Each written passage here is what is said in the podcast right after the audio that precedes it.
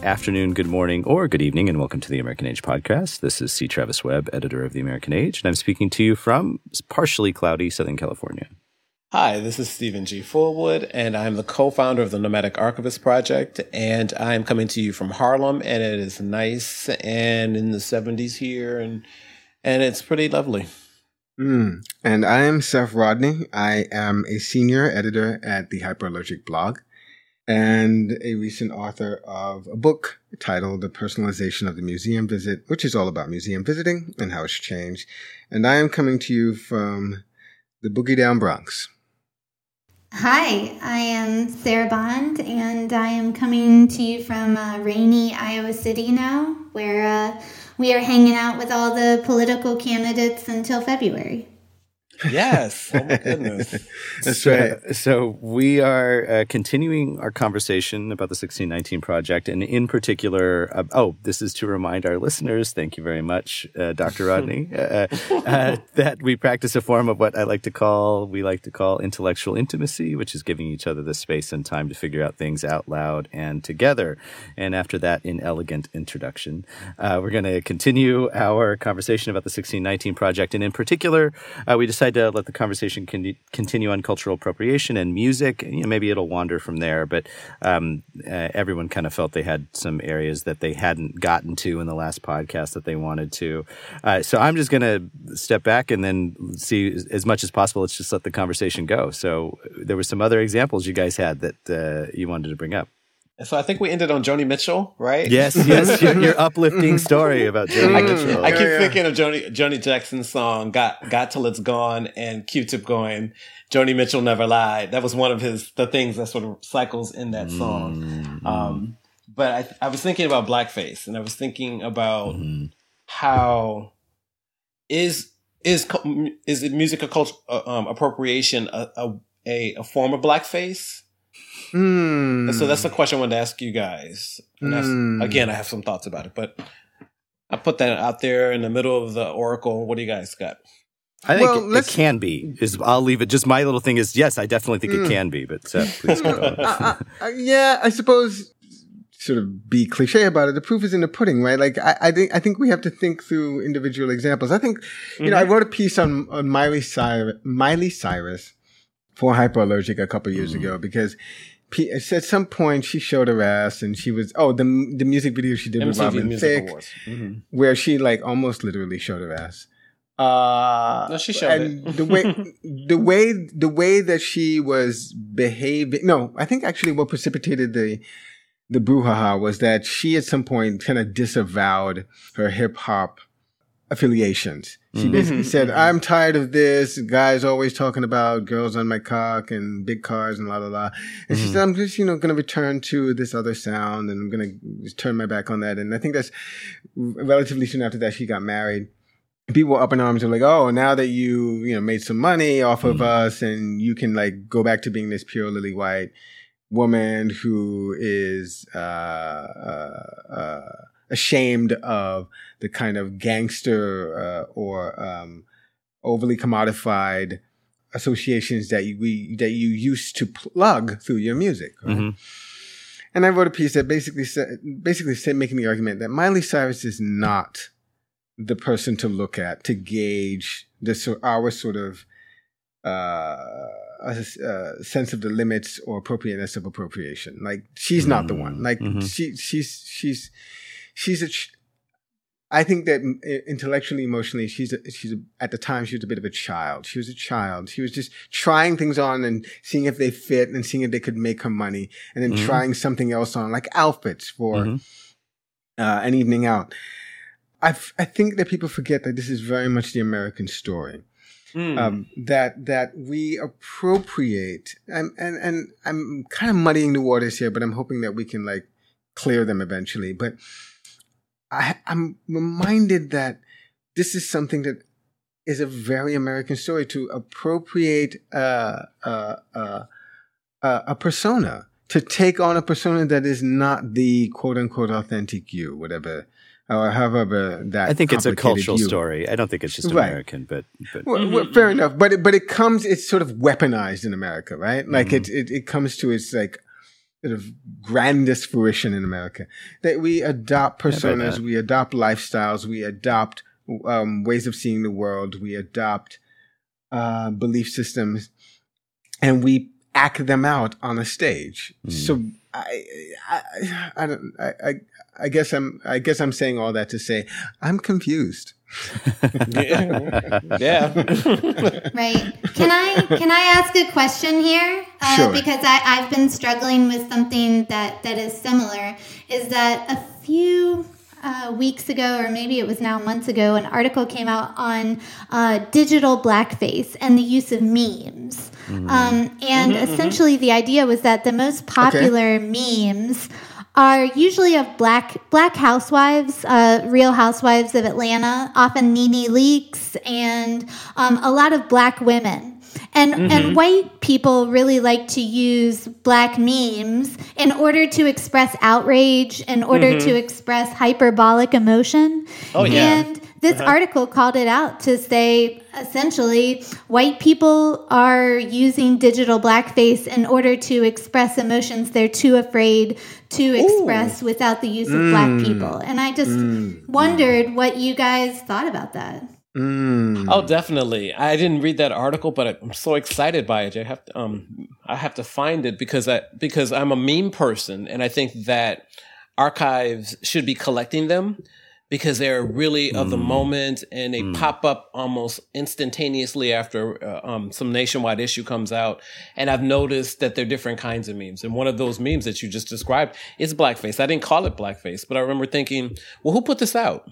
And who put it together? Who put it together? Who puts this out? And and how does it how does it live in the cultural imagination on the internet? Right. So I don't take a black face to mean a black purpose or a black person behind it, like a black thing, right? And the memes are really good to look at as a way to um, look at what's kind of always been there, but now this is just the new form it ta- it's taking. I would say so. My, th- if you want to say that quote unquote again I, am so i'm always saying quote unquote black quote unquote white when we have these conversations and i'm just going to stop doing it because it's irritating so um, you know to to um, so to say if if the point of the the article is that the germ of what is typically signified as an authentic experience in american culture is black mm-hmm. okay if the point of the article is to say that we are reduplicating blackface oppressive structures in the 21st century because of that use i would say absolutely not and that is a stretch and and mm-hmm. and and again makes the move that i that i described earlier this is not the problem right sharing black memes is not the problem this is not why we still have uh, an overrepresentation of black men in American prisons. This is not why we have so much poverty in black communities. This is not, I mean, this is, th- these are structural problems that are not going to be addressed by calling out memes because that's not the source of the problem. Right. But Travis, can I ask you something? Can I? Yes, please. Yeah, I just I, I, just wanted to ask, like, when we make black people absorb feelings and ideas and hyperbole like anger, and we reassociate anger with black people through memes, isn't that also reinforcing negative stereotypes that also do feed in then to the idea of the angry black woman or the angry black man? I mean, aren't we reinforcing stereotypes because white people have a fear of being perceived in this way. And so we allow black people through memes to take on that persona for us. I mean, isn't that part and parcel? Can we really separate it the way that you're saying? So I, I think yes. I think that's a fair question. I think I mean there's a lot to unpack there, and I'll I'll try and just pick two so Seph can jump in. Um, one, I don't think we. Uh, I don't think you use the word make black people. I don't feel like we can circumscribe quote i'm sorry uh, black reactions to anything. I think that autonomy is something that visits all of us rarely and that includes white and black people. Um, and so i but but it does vid- visit all of us at times. And so I, I would probably take issue with the idea of making. And two i would also i would also question that there isn't a deep pleasure and desire in the unrestricted expression of emotion, and that it is not necessarily a cross that we are making black people bear. It's actually mm. something that we feel restricted by white waspy culture. And so it's not oppressing, it's an attempt to liberate. And the only way that we've been able to do that in the 21st century is that blackness has become the signification of liberation in all of its handicapped mm. forms. So that, that's my that's my response. And and I want to say I want to ask the question, and this um, I'm posing to all of you. Um, but Sarah, you may want to jump in on this first. Is what does it look like if I'm going to use the quotes here because I just, I feel like they're necessary. Like quote unquote white culture doesn't, isn't affected by, doesn't take anything from quote unquote black culture. Like what would that, what would our, what would our society look like if that were the case? Because I Boring. mean, right. Well, no, not only not only no, boring, no, no, not only yeah. not only boring. Not fair. Not fair. Go ahead. Not not only boring, but just that's like, feeding into some things. Yeah. No, no, no. I was I was joke. I was of course, no, no, but, of course. no, but, antis, but antiseptic. I mean, can you? I mean, literally, or more to the point, segregated. Right? Because you oh, can you yeah. imagine going into town, quote unquote, you go into town and you go to like um, Bob's Burgers, or you go to like the opera, or you go to um, the dance recital, and then you literally go to the other side of the tracks to experience "quote unquote" real culture, mm-hmm. the juke joint, mm-hmm. and the the the cipher that's happening mm-hmm. down. Uh, that's Memphis. Uh, uh, what you're describing as Memphis, like, yeah. Right. This, but this is my point. Like, if we, I'm not saying we just throw out the whole idea of cultural appropriation being way too complicated to like place on our backs and carry, but the alternative, right? The other side of that continuum, which is a siloing of cultures. We don't want that either. Like, because that's, that's segregation. Mm-hmm. It can never happen though. It's what, once you put something out there, right. it's in the world. Mm. It's in the world. It's how we're dealing with it, how we think about it, how it's used in the capitalist culture, all of that. And I want to say this too about this notion of white culture being born or whatever. Of course, Travis, I know you're joking, but mm. immediately I thought about what I would have done my PhD on had I um, had time or another body or in another dimension, and it mm would have been on folks like Bukowski or the or the Beats, mm and to really mm-hmm. kind of you know, dip into, and also the women who were beats, which you never hear about, um, right. or even the black beats, right. which you never hear about. You hear about yeah. the, you know, the core folks and what drove them. You know, what was mm. this idea free? What were they rebelling against and that sort of mm. thing? And I, no one's going to get, I'm never giving up anything that people associate with white culture that I like. Mm-hmm. Sorry. No, yeah. I'm mm. interested. And yeah. so there's no essentialization of either for me, but there right. are things that are important to point out when it comes to cultural production and who benefits. And I go right. back to that. And so, right. but yeah. I, Can I piggyback on both those things to ask Sarah a question about, I mean, in, in, in fairness, how structurally, intellectually, how do we parse the argument of digital blackface from the argument that white Western civilization, quote unquote, Western civilization, which is of course a stupid reification and not real, right? I mean, we know, I mean, we can have a whole podcast we, we series on that, that but, right. but but let's but let's but let's Lord. Let, let, us just let's just set that to the side. How right. do we parse those two arguments from people saying that like science is because of white culture, science is because of the West, um, you know, democracy is because I mean, of course these are these just I mean, I don't think any of us, other than if we were just trying to be patient with someone, would we certainly wouldn't entertain these arguments seriously amongst ourselves. We might right. entertain them in a larger context because you need to. But can you parse those two arguments? They seem to be coming from this from a similar point of view about mm. authenticity and culture.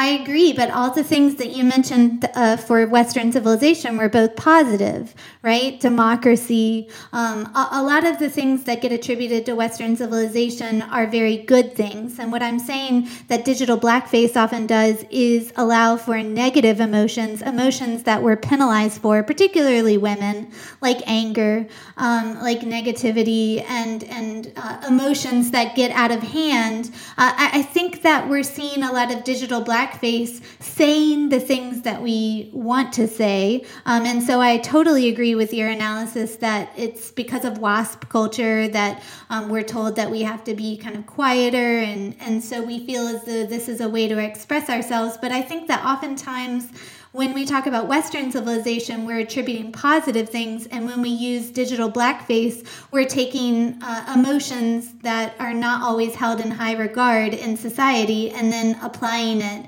um, to black people to allow the, it to express for us. And, and it's a mask, it's a theatrical mask mm-hmm. that we're putting on. Um, and that's, I think, why they're calling it digital blackface. And this is something that goes way back in time the use of masks in order to express cultural attributes that are stereotyped and attached to certain ethnicities.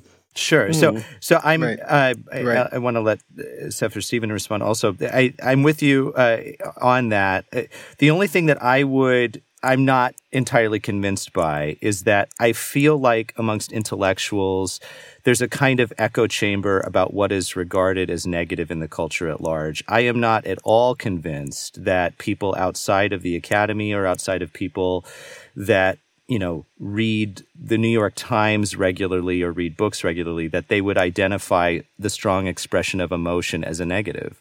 Um, I, I have lots of people that I interact with on a regular basis that would not necessarily um, describe the, the, sort of umbrella that you're using of like negative emotional expressions as a negative and, and is actually just a mode of expression and something that they might uh, egg on or something that they might and and I would say is probably somewhat reflected in our politics right now that that there is clearly um, I think we are we're both sort of on the same page around what we see as the downfalls of this overly restrained uh, emotional expression in public I don't know that the rest of the culture at large is there with that negative ascription. May, I could be wrong about that, right? I'm not saying I, I have like some special pulse.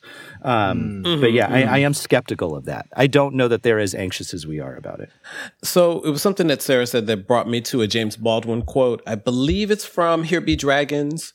Um, mm-hmm. and it's an essay about masculinity and I and and the ideal manhood, right? Mm-hmm. And in the in the piece, he says being a faggot allows um, a, a, traditionally masculine man. I'm not. This is not verbatim. Allows mm. a, calling someone a faggot allows that man to act out a fantasy on another man's body without taking any responsibility for it. Mm. And I think about that emotional disconnect or the dissonance that we're talking about with using um, b- digital blackface as a way of connoting some kind of response to something. And I was trying mm. to figure out if I'd ever seen a meme um, that contradicted, not contradicted the whole thing, but just like, do I ever, do I ever see that? So white women are allegedly frail, right? So they're frail and they're like always falling apart and they can't handle anything. Mm-hmm. You know, white men don't have big dicks. Um, so I was thinking mm. about these memes, right? And I was like, well, they're all pretty fucked up, right? For the most mm. part. Mm. All of them. Um, well, I, I won't go. I won't go wholesale because I've seen some memes I thought were really funny, like a one about Jussie Smollett where it's like you know god we're already laughing. you know and it's funny i'm trying to grab grab the text together in my head but it was something to the effect you know um, america is winning so well you know that you, a black man has to go to get an african to oppress him, right? Which is so wow. entangled wow. and weird and funny and like, you know, pulling it apart is ridiculously um, useful to kind of think about sure. his case, right? Yeah. So I, memes can be really, really instructive. It's just what are they Agreed. instructing? And what are mm-hmm. they just basically parroting, you know, in mm-hmm. terms of what people think they believe about other people. Mm-hmm. Morrison wrote a book called Paradise, and the first line of it is called They Shoot the White Girl First. Mm-hmm. With the rest of them, they could take their time. And what she's trying to do she, in subsequent interviews and, um, and other things, she said, I want to show that it didn't matter what race meant in this novel. You've mentioned this before. I love this. Uh, right. This and I think it was really this, important yeah. to think about when we, she says, the, the race is the least reliable piece of information you have about someone. Because Absolutely and so you go to that thing, right? And you go to that person and then you have to be in Sarah's face or in Travis's face or Seph's face or Stephen's face. And you, what are you left with? If you, you know, if you if you shed yourself or if you're honest or you're vulnerable and you just listen and do you know and be open, you know, and porous with your feelings, that's a different kind of relationship than just going. Travis is this, Sarah is this, and um, Seph is this. You know, mm. so. and I want and I and I want to add on that on add, add on to that this idea that part of the positive register mm-hmm. of human feeling is we get there. We're aided to get there by black music, right? Because as Wesley Morris says in his essay in the 1619 Project, uh, music that that that through music, music no one composed, quote unquote composed, because enslaved people were denied literacy. Mm-hmm. Music born of feeling, of play, of exhaustion, of hope. That, and I'm thinking that that is exactly why you can see in some, again, with the quotes, quote unquote white musicians, you can hear that. You can hear the feeling. You can hear the play. You can hear the exhaustion. You can hear the hope. You can hear it in Kenny Loggins. Mm. I, I would argue you can hear the hope in Michael McDonald. You can hear it in Melissa Etheridge. You can sometimes hear it in Joss Stone. You can definitely hear it in Sam Smith when he sings "Stay with Me," um, um, cause you're all I need uh, you can hear it in even Jamie Lidell.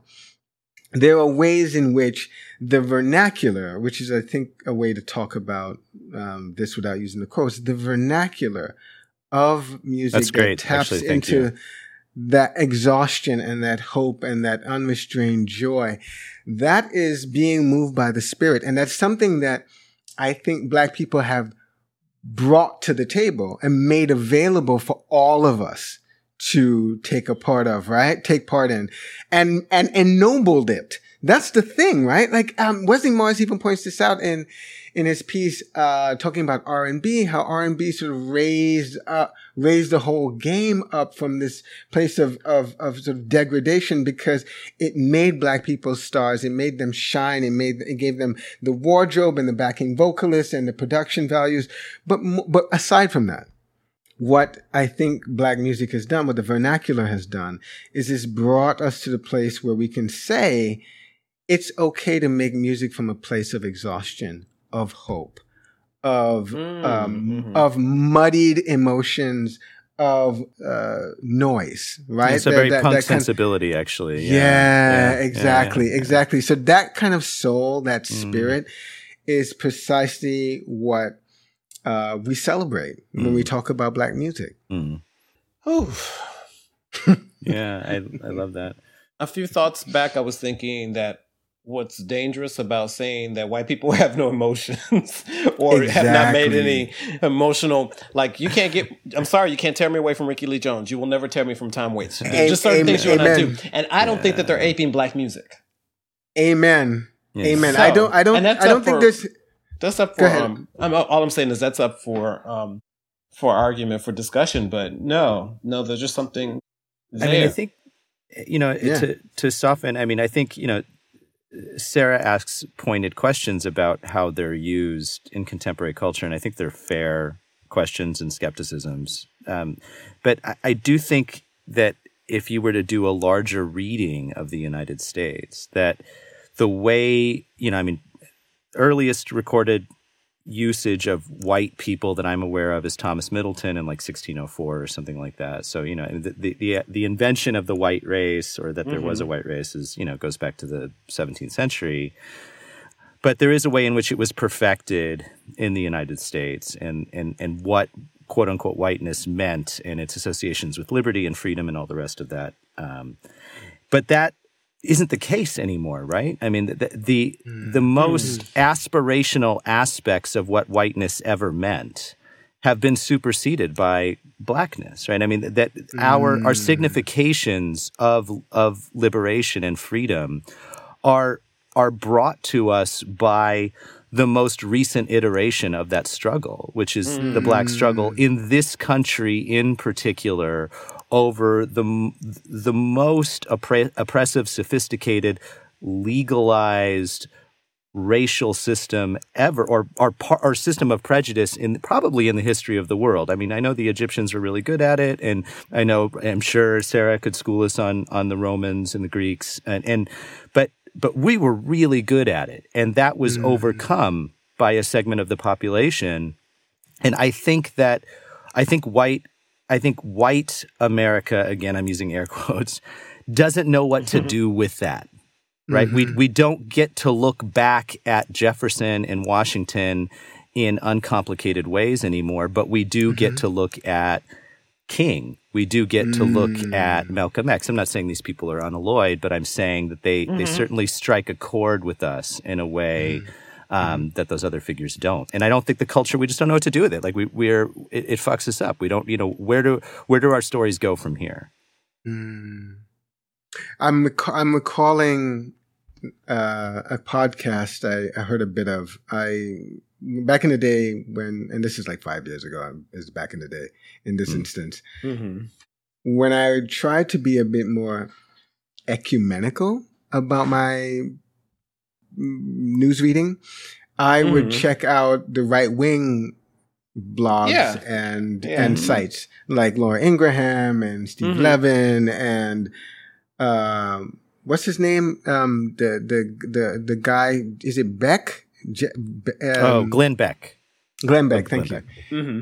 And I was listening to his a bit of his podcast. Uh, I think it was a podcast um, from his site, and he was waxing on about George Washington, and in a very I don't want to mock him in this instance, eh, even though he's completely worthy of being mocked, um, but in a very you know emotional um, and, and kind of porous way he was talking about George Washington crossing, um, I think it was the Delaware River, um, Mm. and, and, and, Mhm. during one campaign, and he's talked about again. He was clearly moved by this story as he's telling it. He's talked about how George Washington crossed that river. He was leading this um, troop of men, and he didn't know. He didn't have assurances that once he got to the other side, he would have the supplies he needed. He would be able to take care of his men, basically be able to keep the men under his charge alive, something Mhm. like that. hmm And he said he crossed the river and he didn't know. He didn't know. And he was waxing on about this. hmm And I thought, wow, this is what it looks like when you have a myth that is super dear to you, Mm. super, super dear to you Mhm. and you hold on to that motherfucker tight, Mhm. right? So Right. you, and so I think it's important to point out, um, right, that the Delaware River was frozen at the time, um, and that actually the very famous painting of Washington crossing the Delaware is a mythical aesthetic yeah. recreation of something that never happened. And yet, Glenn Right, Beck yeah. loves to refer to this painting, um, and yet that painting is an ideal myth that lives in his mind and not a reality. So I think that's a metaphor for uh, right now, um, but sadly for a lot of how history is remembered through omission and then through aggrandizement that we graft onto Washington, and that is to say, white people graft onto Washington the hopes and dreams of the year 1776, but it's a bunch of white people in a boat that never really happened the the way it is depicted but it's it's a romance of history that Glenn Beck loves as a pseudo historian Yeah, I think the the um, omission and aggrandizement is a very elegant summary of how of how those myths and how history is written. I think that's Yeah. yeah, that's that's exactly right. I mean, that's exactly what happens. That's how those things move. Um, Sarah, I can't. You know, so you, we don't. We're not able to see you, so I can't tell if you're if you are wanting to pop in with something. So, I mean, do you have? I mean, anything that you want to say? I mean, we're coming we're pretty close to time. We got a few minutes left, but Right. I, I just wanted to kind of say that I, I think that I, I do think that cultural appropriation ideas have gone really far. At least in Iowa City, we had a dumpling place that opened up um, by a white woman, um, which everybody in, in Iowa City got up in arms about uh, because the the recipes had been taken um, allegedly from uh, had been culturally appropriated, and this was very similar to the tortilla recipe cultural appropriation story that came out, uh, I think, a couple of years ago now, uh, of women in, in Oregon, I believe, who went and got tortilla recipes from um, young or, or um, from grandmothers in Mexico. Um, so I do think that cultural appropriation is, is very difficult to grapple with in music and in food. And it's something that, that is pointed out, particularly by the 1619 Project, that a big point of this is just to reference back um, where the information came from. And so, you know, when we think of pecan pies or pecan pies, uh, if you would like to say it um, incorrectly, uh, then I think that part of it is just knowing context and depth. Yes. Right.